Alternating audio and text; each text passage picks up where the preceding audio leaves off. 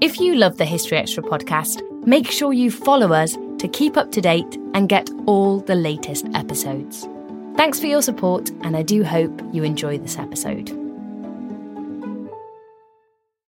When you need mealtime inspiration, it's worth shopping Kroger, where you'll find over 30,000 mouthwatering choices that excite your inner foodie. And no matter what tasty choice you make, you'll enjoy our everyday low prices, plus extra ways to save, like digital coupons worth over $600 each week. You can also save up to $1 off per gallon at the pump with fuel points. More savings and more inspiring flavors make shopping Kroger worth it every time. Kroger, fresh for everyone. Fuel restrictions apply. Welcome to the History Extra podcast. Fascinating historical conversations from BBC History Magazine and BBC History Revealed.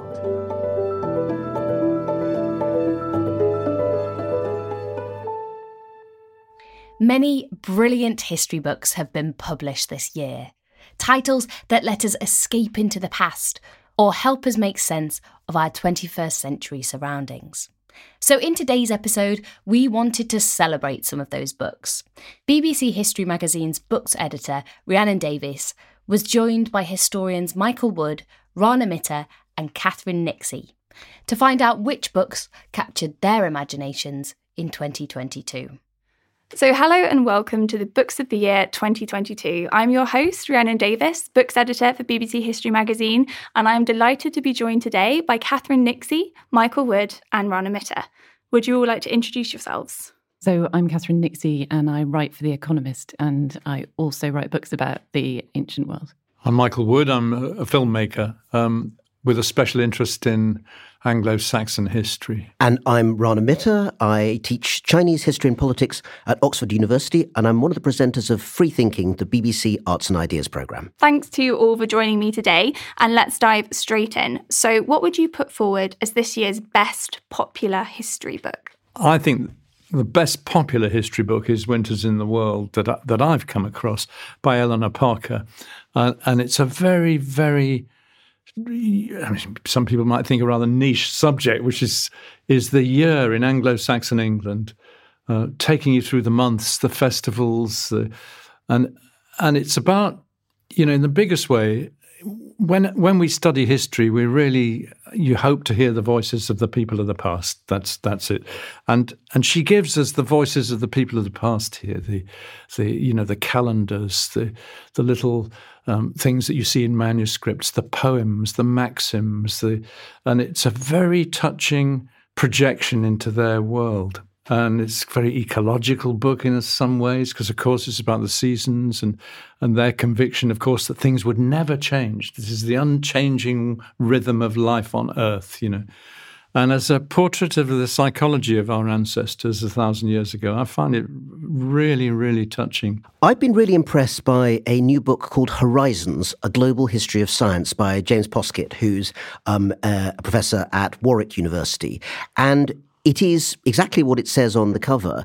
It is a way of looking at the world of science and the development of technology, not just through the lens of the Enlightenment turns up and then we have the early modern era, the modern era, and boom, science spreads to the world from the West, but rather looking at it from a genuinely global perspective. And the book starts with the Aztec capital of Tenochtitlan and the engineering marvels that were present there, already you know built for many centuries when uh, the uh, Spanish turned up uh, with the uh, the conquest of the of the early modern era. And he goes on through an account which takes in Arabic science, Chinese science, as well, of course, as the story of the West that is better known. So it's a genuinely global and really well written and engaging account of science.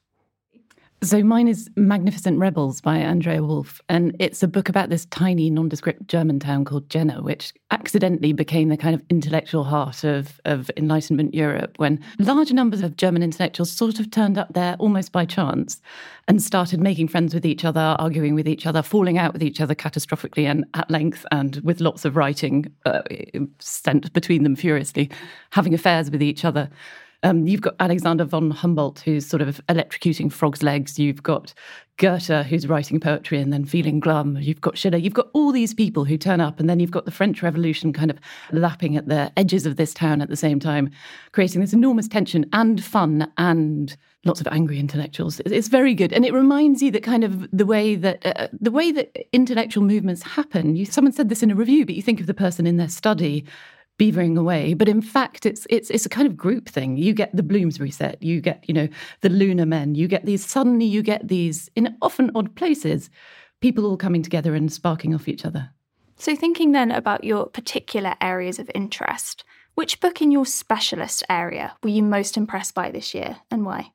I'm going to nominate a book in my field, which is Chinese history. And it's a book by a very brilliant young historian called Julian Gewirtz. Now, I will have to declare an interest here in that I had the pleasure of teaching Julian earlier on, but he's moved on to become an extremely distinguished figure in the contemporary Chinese political field. But he is a historian at heart and by practice. And his new book, Never Turn Back, is about the era of Zhao Ziyang. This is a name that used to be at the center of Chinese history in what you might call the contemporary history era, the 1980s. For those who don't remember, he was the Prime Minister of China who stood with the students in Tiananmen Square in 1989, and he gave them a rather bleak message. He said, I've come too late. And he was then whisked off into house arrest for the rest of his life. He, he died in 2005. But what Gewirtz has done is to take a whole variety of materials, um, which were made available through, you know, slightly sort of um, underground sources, you might say, and, and then made public, which looked at the contribution of Zhao Ziyang to the making of China's market economy in the 1980s. And this might sound like a dry subject, but first of all, Gewirtz really brings to mind or brings to life what it was that the intellectual atmosphere of China in the 1980s was about. It was a time not just that they were thinking about new ways of bringing the market to a communist economy, but Milton Friedman, you know, the free market economist, visited China and was, you know, literally barricaded in his hotel room during that time because so many of the, the, the, the communists were outraged by what he what he had to do. And Zhao Ziyang took that path between being a very dedicated member of the Communist Party, but seeing a way in which markets could be brought back into the way that China operates. And these days, when people say Deng Xiaoping, perhaps one of the most famous names of modern China, was the guy who brought market economics back to China after the era of the Cultural Revolution of Mao. There's some truth to that, but the name that everyone's forgetting because he was purged is Zhao Ziyang, and that's what Gewirtz's book does, brings him back to proper historical prominence. It's a really fantastic story, isn't it? Um, you, uh, it, it does make you wonder whether there were other paths possible for China at that point and whether there still are uh, other paths possible. Certainly, Zhao Ziyang himself, while not someone who believed in a multi party type of liberal democracy, was absolutely an advocate of a more open China in which anything could be debated, including democratic systems, but also ideas that artists and intellectuals should be free to have more space to put forward awkward ideas. Today's China has pro- provided a much more narrow space for that kind of intellectual debate. But as you pointed out, Michael, it goes back and forth, and we can all hope that maybe China will go back to being a more open place as it was in the 1980s with Zhao Ziyang as the prime minister. Well, this leads me on really nicely to my next question, which is looking at 2022 itself. So we've seen a lot of milestones this year. We've seen the invasion of Ukraine, the continuing climate emergency, the death of Queen Elizabeth II. How can the books that have come out this year help us make sense of our modern world? So, I write about the royals for The Economist, and one of the books that um, I'm interested in reading, I haven't yet read it, but it's um, Val Low's written a book called Courtiers. And it's the thing you always wonder who is behind this family because there's a lot going on, and there's very, very high powered people. I mean, you, you assume it is just sort of press secretaries, and they're getting people from government coming to serve the royal family and then acting as their advisors, traveling with them advising them on everything. And Val Low, who's the royal correspondent for the Times, and I always get the impression a slight royal skeptic has written this book about the people who who are around the royal family, and they're an interesting bunch. And I, I'm looking forward to reading it to see exactly exactly what goes on because there's a huge machinery that you don't see. You see this kind of royal carriage, but around it there are huge numbers of people making everything work and trying to guide everything, which actually makes it all the more surprising the mistakes that get made. Catherine's mention of the royals reminds me actually of emperors. And while that might sound like a rather old fashioned term, actually, one book that came out this year, Dominic Lieven's The Emperor in History, I think actually is a really interesting way into some of those questions about Russia, Ukraine, and China beyond it. So, Lieven is a specialist on Russia based at the London uh, School of Economics, but his book actually has a wider sweep. It looks at czars and it also looks at Chinese emperors, and also the kind of imperial mindset. And I think, you know, on the 24th of February 2022, which clearly is going to be a date which whatever happens from this point is going to be of deep historical significance, a breach with the world that we thought we knew, where after 1945, countries almost never invaded each other. In that world, understanding the imperial mindset has become much more important. Why? Because actually, one of the things that empires do is to find ways to incorporate land and to legitimize and justify themselves in that incorporation in a way that is different from the world of nation states. We've got so used to the idea that you have bounded territories, you have essentially, you know, republican forms or constitutional monarchies, and the idea that essentially you have these figures who argue that actually the expansion, whether through territory or through culture, I mean, again, it's notable that in the invasion of Ukraine, one of the arguments that Russia has used very, very strongly is the idea that culturally, somehow people in eastern Ukraine who speak Russian should be considered part of a Russian empire, even though in nationalistic terms or in national terms, their boundaries, of course, are recognized as not being in Russia at all. And the Lieven book gives a fantastic historical perspective on why emperors have been so important in the context of what you might call broader Eurasia, both Europe and Asia and across the Central Plains. And the imperial mindset is something that intrigues me, even when you don't have an empire anymore, like China. Um, there's Chinese historians, you know, much more about this than I do, who have written about kind of monarchism as they translate it in, in, in, into English, where the image of the all powerful, all benign, wise, controlling ruler was appropriated by Chairman Mao from the imperial age and is still going on with Xi Jinping in this. Absolutely. That idea that you can actually have some sort of um, source of legitimacy, source of power that comes from the personality sitting on the throne has become much more important. And it's notable that one of the ways that actually, you know, Chinese thinkers about international politics today have started talking about that in China is the term tianxia, which means it's sometimes translated slightly romantically as everything under heaven. But even that translation gives the idea that actually there's a sort of longer standing, more pre-modern element, even in a world of quite clashing nation states in a very sort of modern way. So, continuing to think about empire, then, I noticed that both of you nominated Caroline Elkins' mm. new book, Legacy of Violence. What was it that drew you to that book?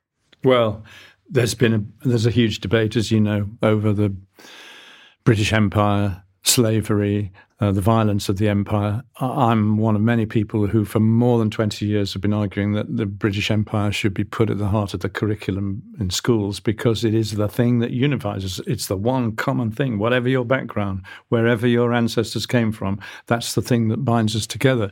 And we have really failed to, to acknowledge what the empire did. Uh, I mean, it's every day now. I don't know whether you saw Newsnight last night, but they had this horrendous report about of the British troops and massacres in, in deliberate, cold-blooded massacres in Palestine. You know, um, uh, during the 1930s, the everywhere they went, violence determined the nature of things. You know, and uh, of course, Indian historians are now majorly looking at this, and and many British historians too. William Dalrymple's books and his podcasts. You know, people are starting to face up to the fact that the empire was, uh, like all empires, is essentially violent, and. Uh, we have lived for so long with this idea that somehow, well, things went wrong. You know, there was the Amritsar massacre, or there was this, but essentially the empire was benign. That we haven't faced up to its its um, its reality, and that's now what people are uh, are looking at, and and it's proving a very difficult conversation, isn't it? Yeah, but one well worth having. I, have been listening to William Dalrymple. So William Dalrymple's done this podcast with Anita Anand, who he's previously written a book about the Kohinoor diamond, and I think the Kohinoor diamond is something that will come up in 2023 as well when there's a coronation. But they they both make the point that it's not taught in schools. It's just uh, Britain just kind of either lost interest or was embarrassed or mm. or something, and so people grow up knowing next to nothing about it, mm-hmm. apart from the very foggiest, foggiest ideas. I think that's right. I mean, what Catherine and Michael have said is absolutely right. I put the book on list, and I'll actually add another book, which is not so much a history book as a book of historical significance. So, Caroline Elkins' Legacies of Violence, uh, which is a pretty comprehensive history. Although it goes all the way from the 18th century to the 20th, it's, it's mostly concentrated in the 20th. And it needs to be read as part of a spectrum of reading that looks at the centrality of violence and coercion in understanding how the empire worked, but also transnational elements. In other words, people, for instance, in the vicious Irish wars of the 1920s, learn their craft, if that's the right way to put it, learn how to use violence, and then take that to Palestine, for instance, which uh, Michael just mentioned. But I do want to point out that the most important thing is to read as much as possible. In other words, it's a debate that we have to have mm. in schools and elsewhere, but we need the information. And I'd contrast one book which perhaps shows another side of the story which is important. And those are the diaries just published a few weeks ago of Chris Patten, the last colonial governor of Hong Kong. They're just called the Hong Kong Diaries. They're actually a, a, very wickedly witty read in many ways, since he seems to have very sensibly not censored himself too much in terms of what he thinks both of you know the Chinese who he was interacting with at the time on negotiations on Hong Kong, but also his own uh, British parliamentary colleagues. But what is also very clear there is something that is also part of that legacy, which is the the very difficult interaction between the reality of being a colonial governor. And Patten is, you know, absolutely clear that the violence through which Hong Kong was obtained in 1842 is not something that should be forgiven or forgotten. But also the capacity to bring certain things such as free media, um, the capacity to actually have debates in schools about the legacy of, of colonialism, which continued for about 20 years in Hong Kong schools, even after the handover, before essentially that's been shut down under the new national security law. And the feeling actually that people can use a legacy that is born in violence to create something that is their own. In the end, his central point is that the freedoms that were visible in Hong Kong for about 20 years before the handover and 20 years afterwards are the product of Chinese people's interactions. They're not a gift from the British, but they draw on what's there and make something that's more than the sum of the parts. And that's important too. Still to come on the History Extra podcast. Christmas presents should be books that after Christmas you can curl up with and get engrossed in and yeah. transported by, and other lands sounds like exactly that.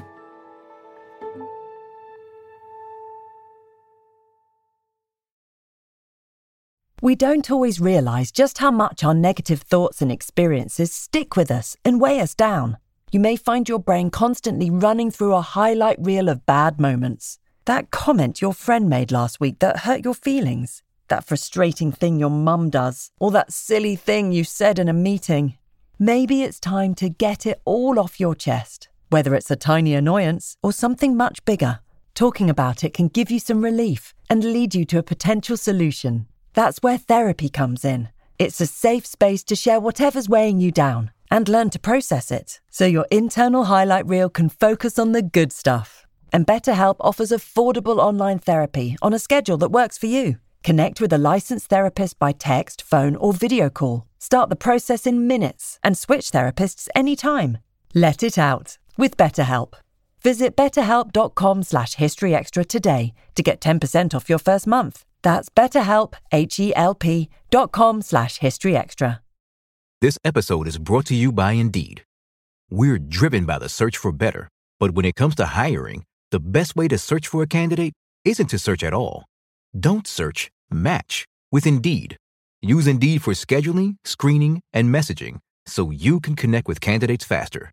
And listeners of this show will get a $75 sponsored job credit to get your jobs more visibility at Indeed.com slash History Extra.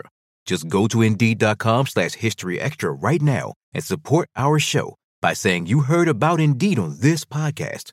Terms and conditions apply. Need to hire? You need Indeed. So, circling back to Elkins' book, then, I feel like this can be folded into a wider genre of hidden histories, which continue to be really popular in history publishing, I think it's fair to say. As well as stories connected to colonialism, there's also stories highlighting the fates of women who might have been lost in the historical record. What books connected to hidden histories would you also recommend? Oh, well, I've chosen as one of my books um, After Sappho by Selby Wynne Schwartz um, which I chose because I love Sappho. And I don't know if you've read Sappho, but it's this sort of, you get these, it's like walking past a door that's just slightly ajar. So most of Sappho has been lost. It was considered pretty racy by um, centuries of people and, and, generally wasn't copied out with the care that it might have been copied out. So if you look at a Sappho poem on a page, it mainly looks like a sort of page sprinkled with pepper. It's just sort of dot, dot, dot, dot, dot, dot, word like an eagle, dot, dot, dot, dot, dot, dot. And, and it's a very fast, if you want to knock off a classic, you can sort of do it in a single sitting as you just fly your way through it. But it's incredibly beautiful. The bits that are there, Sappho is, is you see why everybody loved her, why everyone Catullus loved her and imitated her and took her poems and turned them into his. And um, for centuries, she was respected in a way that was quite unusual for a woman in, in from the ancient Greek world. And one of, I mean, you just have to read some of her lines now. There's one about uh, love has unbound my limbs and set me shaking a monster bittersweet and my unmaking. And there's another one about her watching her lover. Um, Sappho, eh, of course, has female lovers, hence Sapphic, hence lesbian. She was from the island of Lesbos. And it's her watching her lover talk to someone else at a dinner party. And it's so beautifully observed that sort of fury and the fire of jealousy and what she's saying. And, and, the wonderful thing is, is you're not quite sure what's going on either. Is there anything or is this all in her head? So I chose this book after Sappho, which looks at women's lives and tells it in a kind of, um, well, actually a sapphic way in both senses. Lots of them have relationships with women. And also it's sapphic in the sense of it's snippets. So it's it's one of these sort of fractured histories. It's like sort of you get a shaft of light illuminating one bit of someone's life and then it's gone and then it's another and then it's gone and and it's beautiful writing. So the writing is just wonderful and it has these real sort of heavenly these kind of soaring moments when when you just think that's an absolutely lovely phrase. Um, and it looks at women's lives and the lives of women writers and kind of women artists, um, sort of starting in Italy in the late 19th century and then coming up into the 20th century and then touching on Virginia Woolf. I mean, I confess guiltily myself now. I wrote a book 40 years ago. 40 years is ridiculous, isn't it? Uh, that uh, was a series of biographies from the Anglo Saxon past, and there was only one woman in the 10, I think. And I've just put the book out again with five more chapters, which are about women. And there was a challenge almost because a recent bestseller on the Anglo Saxons said it's not possible to write the biographies of women in in the Dark Ages, and uh, uh, but it is. It requires a lot of effort, a lot of scrutiny of sources in different ways, and uh, and you're uncovering scholarship as well. You know, you look at the Institute of Historical Research in, in, in London, and until very recently, you walked up the stairs, and all the directors were male and all the historians whose portraits were up the staircases were male. Now, the gaps between them have been filled by re- really great women scholars who were often, you know, pioneers in the field, but were not recognized in the same way, you know. And uh, so the the riches of that material are really, really fantastic. And uh, and now, since the seventies, being uncovered, really, you know, when I was a student, you couldn't do a women's history course. What are some of the biggest trends you've noticed in publishing aside from hidden histories? One of the things that I have noticed is books that concentrate on groups. So the the one that I was reviewing, we looked at, at this group in Germany, and then there's lots of lots of books that kind of try to dive into a world that's exciting at the time. Um, Daisy Dunn, who's another uh, classicist, has written one called "Not Far from Brideshead: Oxford Between the Wars," and it is it looks at that period when you know Waugh, Evelyn Waugh was there when lots of the great classical scholars were there when and you can kind of pick out the characters who then turn up in brideshead. So there's somebody who carries a teddy bear. There's all of this misbehavior. There's the the the drinking societies. And then there's these classicists who are constantly jostling with each other competing with each other. Um, and and how each one of them none of them is a sort of island on their own they're all becoming who they are in response to and in reaction to the others who are there at the same time as them. And I find that really interesting. And you get it, you see it again and again in kind of historical periods. There just are moments when you get this sort of uh, amazing flowering of really, really interesting people in a place. And you always wonder, was that just chance? Or were they, in some senses, stimulating other people to think better, write better, do more? I think I've seen a few books this year. I mean, there's always books of this sort in, in general, but a, a bit of a trend of people who are bringing to fruition big, big scale re-examinations of things perhaps we thought we knew. So the one that came to my mind, you know, I'm sure everyone will have heard of, if not necessarily have read uh, 1066 and all that, you know, the classic um, book from the 19, from 1930, I think it is, Sellar and Yeatman, um, parody of British history. And I really enjoyed Judith Green's The Normans this year because what it did was, of course, to look at 1066 and all of that and explain to people like me who you know, obviously could recite the year, but if pressed, would have to admit that perhaps the details of what happened at that time were rather rather limited. But then actually place the Normans in this huge European context. I mean, the idea of the Normans in Sicily, uh, which doesn't necessarily link in the popular mind to that very English story, and beyond that, in a European context. I know that Michael is one of the global experts on the, this subject. if you've you know sort of seen this kind of um, uh, return to some of these subjects subjects of the, the Anglo-Saxon Norman world as sort of re-examination? Well, I'm not. I'm not. Uh, my my academic area is very narrow. Actually, rather, it's the kind of early 10th century, late 9th, early 10th. But it is a very interesting. I think uh, it's a very interesting time. So I think people are taking a lot of different perspectives at the moment, and uh, although you know the big trends are the hidden histories to be honest in you know that is the big trend. It's hidden voices. It's the people who never spoke like for, whether it's deaf people or you know on slavery a whole new historiography is is, is erupting now. You know the history of the like Jamaica's brought a huge amount of interest in the last few years, hasn't it, with the Tacky's Rebellion revolt, and yeah. all those those books. And it is really, really interesting. And those rebellions go back as far as there were slaves in Jamaica. You know, the the uh, it's the, our whole representation of these events has been conditioned by the victors telling the story really and uh, and that's and it's not the story and the real stories the real voices are now starting to come out in different sources and you know, the, the amazing slave archive at uh, UCL that is now uh, opening things up so fantastically. A friend of mine, this is a little diversion, but it gives you an idea of how sources connect with people and history. Uh, a friend of mine is. Uh, uh, she's uh, an immigration judge. She was probably one of the first black immigration judges, and she comes from Jamaica.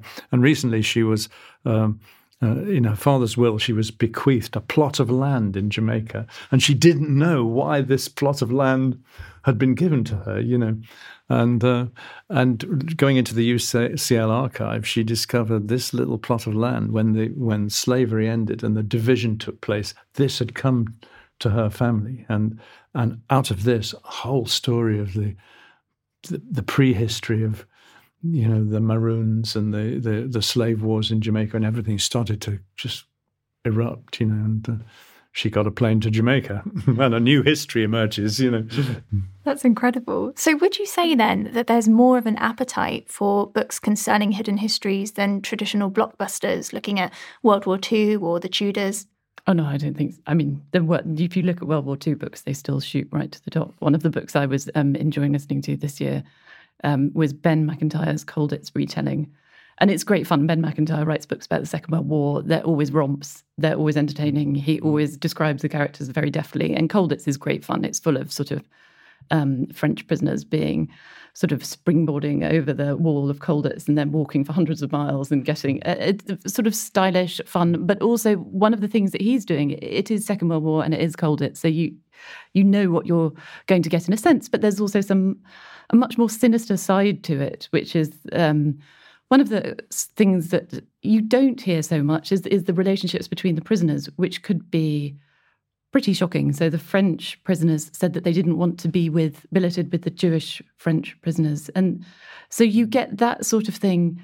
Uh, that that kind of tale in a well-known tale, even there's a less well-known tale underneath. But there's no end to World War II books, is there? I but, mean, friends of mine write them and they're incredibly successful. And you think, one's green with envy at their sales. But um, uh, the British obsession with the Second World War is something that really, you know, there was a time three or four years ago around Brexit when we had Dunkirk, The Finest Hour, Churchill, you know, several big feature films at the same time.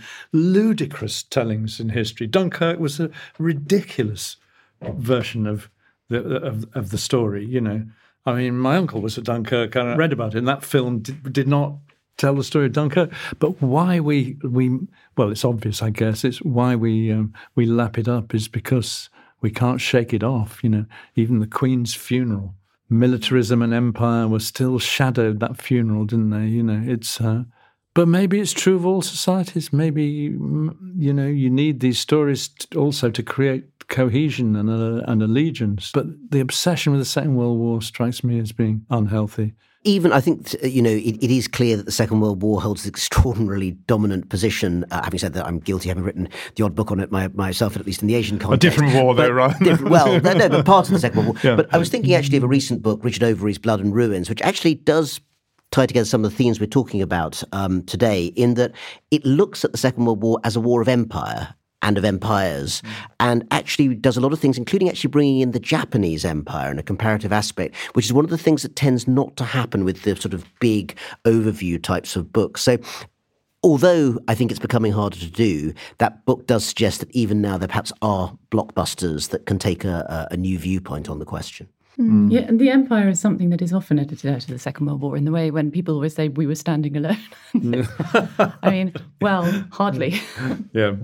So, so far we've touched a lot on books that you've admired. But on the flip side, what do you think has been left out this year? What did you want to see more of? I would say that I mean, in a sense, it's it's it's difficult um, in a kind of void calling for things that aren't there. But I would like to see even more books, or perhaps actually I've been you know remiss in in not noticing them about even more um, parts of the world that haven't received the attention they might have in the Anglophone world. And I'm going to give uh, an area here, which actually I realize is a bit of a cop out, which is South America.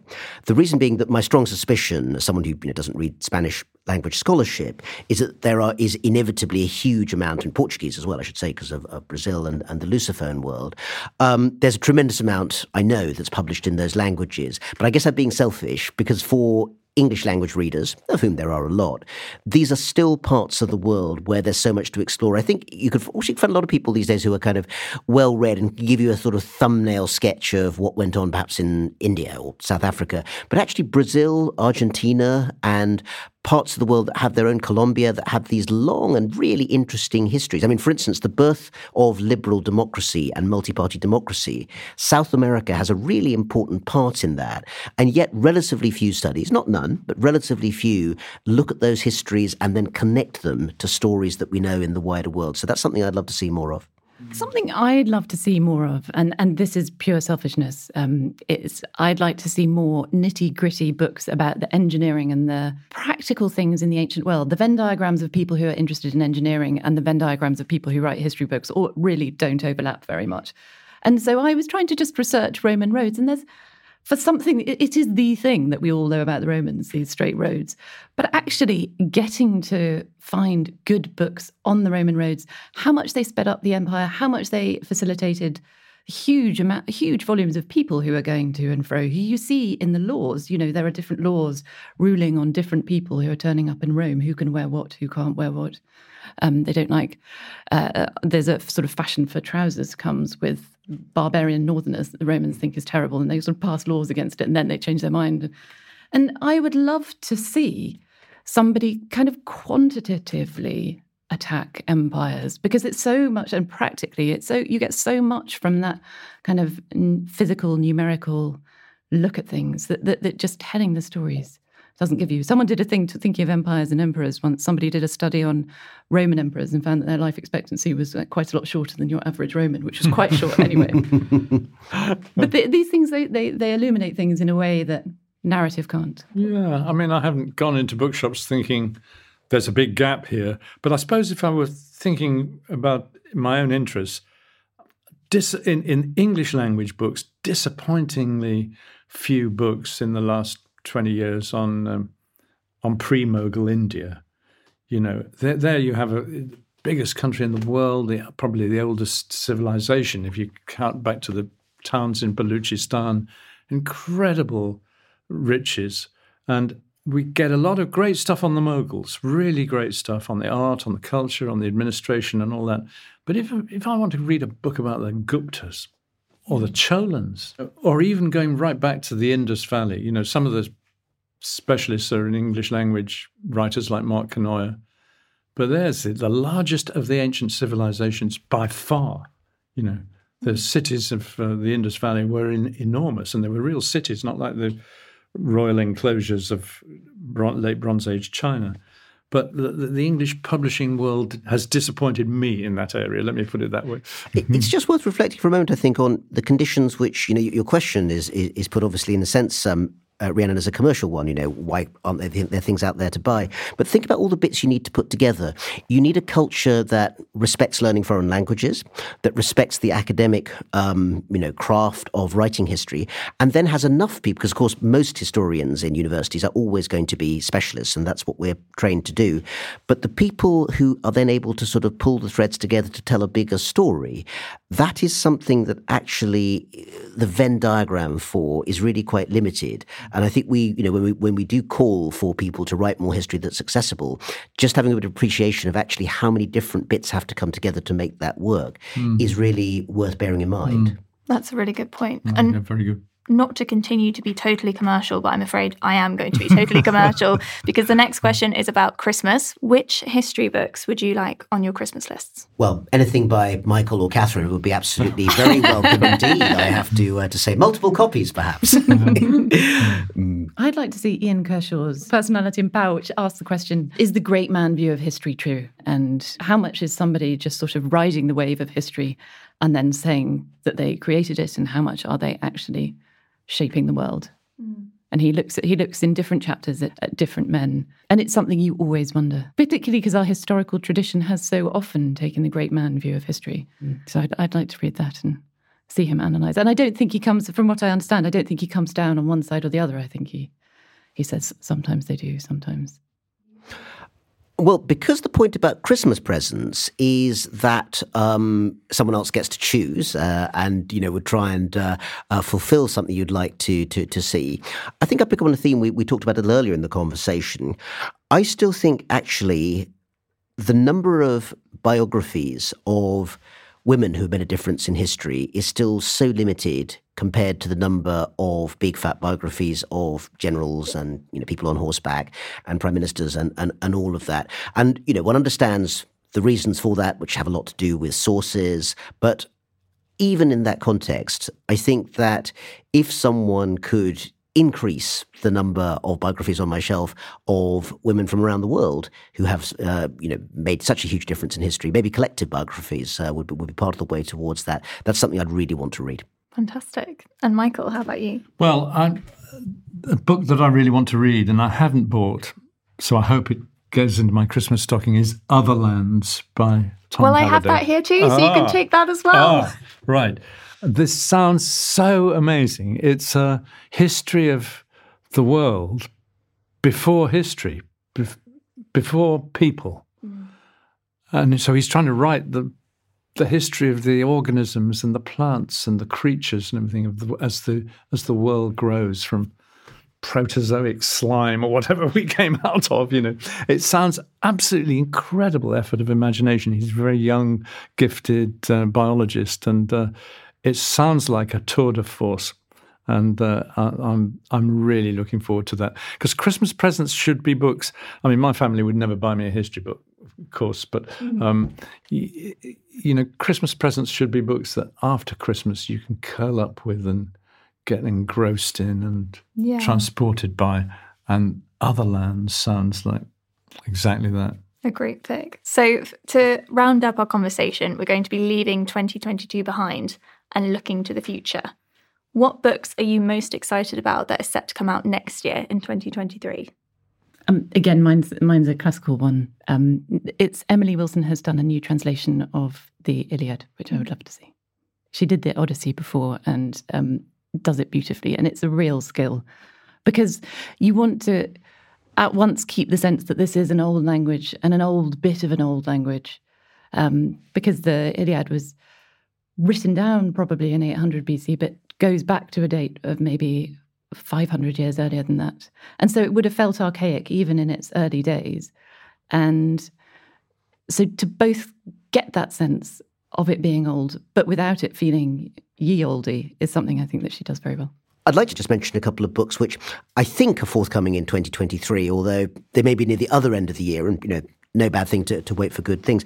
One is a book that's going to look in a big scale way at that era in modern Chinese history. Um, and I'm not sure there's a title yet, but the, the authors are very well known, two really major historians of uh, modern contemporary China, Odd Arne Westad, O.A. Westad, and Chen Jian. And their book is going to be looking at the whole period from the 1960s and the Cultural Revolution all the way up to the late 1980s. Uh, they've had access to all sorts of materials that other people haven't had before. It's going to be a really big think reassessment, not just of China's uh, changes during that time, but how that fits into what we know about the Cold War world. And that puts in mind a second book, which I think I'm allowed to uh, to mention. It's uh, I think nearly out, but it will probably you know take some editing and so forth. But I'm expecting in 2023, and that's by the brilliant young um, historian of Russia, uh, the Soviet Union, and China and Eurasia more broadly, Sergei Radchenko. Some of you may know that he's, you know, been speaking very, very frankly and very brilliantly about Russia's invasion of Ukraine in the news recently and on Twitter and, and elsewhere. But he's an absolutely fantastic historian. His book, which I think is going to be called The First Fiddle, which is not about uh, Del Boy Trotter, but um, as it were, uh, not playing second fiddle, um, is a really comprehensive history of the Soviet Union in the Cold War, drawn from Moscow archives, which he knows like the, the back of his hand, and huge number of materials there that just haven't been seen before. And I, for one, can't wait to see that in print because I think it's going to you know, transform the way that we understand the Soviet Union and the centrality of its history in that period. And also remind us, I mean, you know, probably everyone else around here at the, the, table is far too young to remember, but those of us oldsters who remember the Soviet Union, remember what a big deal it was in the world and how if you speak to, you know, people like my teenage daughter, you know, it's a historical phenomenon they're aware of, but it's a bit like the Babylonian Empire. It was something that existed a very long time ago. And for those of us whom it was a, day-to-day reality, at least in, in the world, seeing it as a historical object is going to be fascinating. That was Michael Wood, Rana Mitter, and Catherine Nixey speaking to Rhiannon Davies. You can watch an extended video version of this conversation on our website at historyextra.com. Just search for Books of the Year to bring that up. Thanks for listening to the History Extra podcast. This podcast was produced by Sam Leal Green.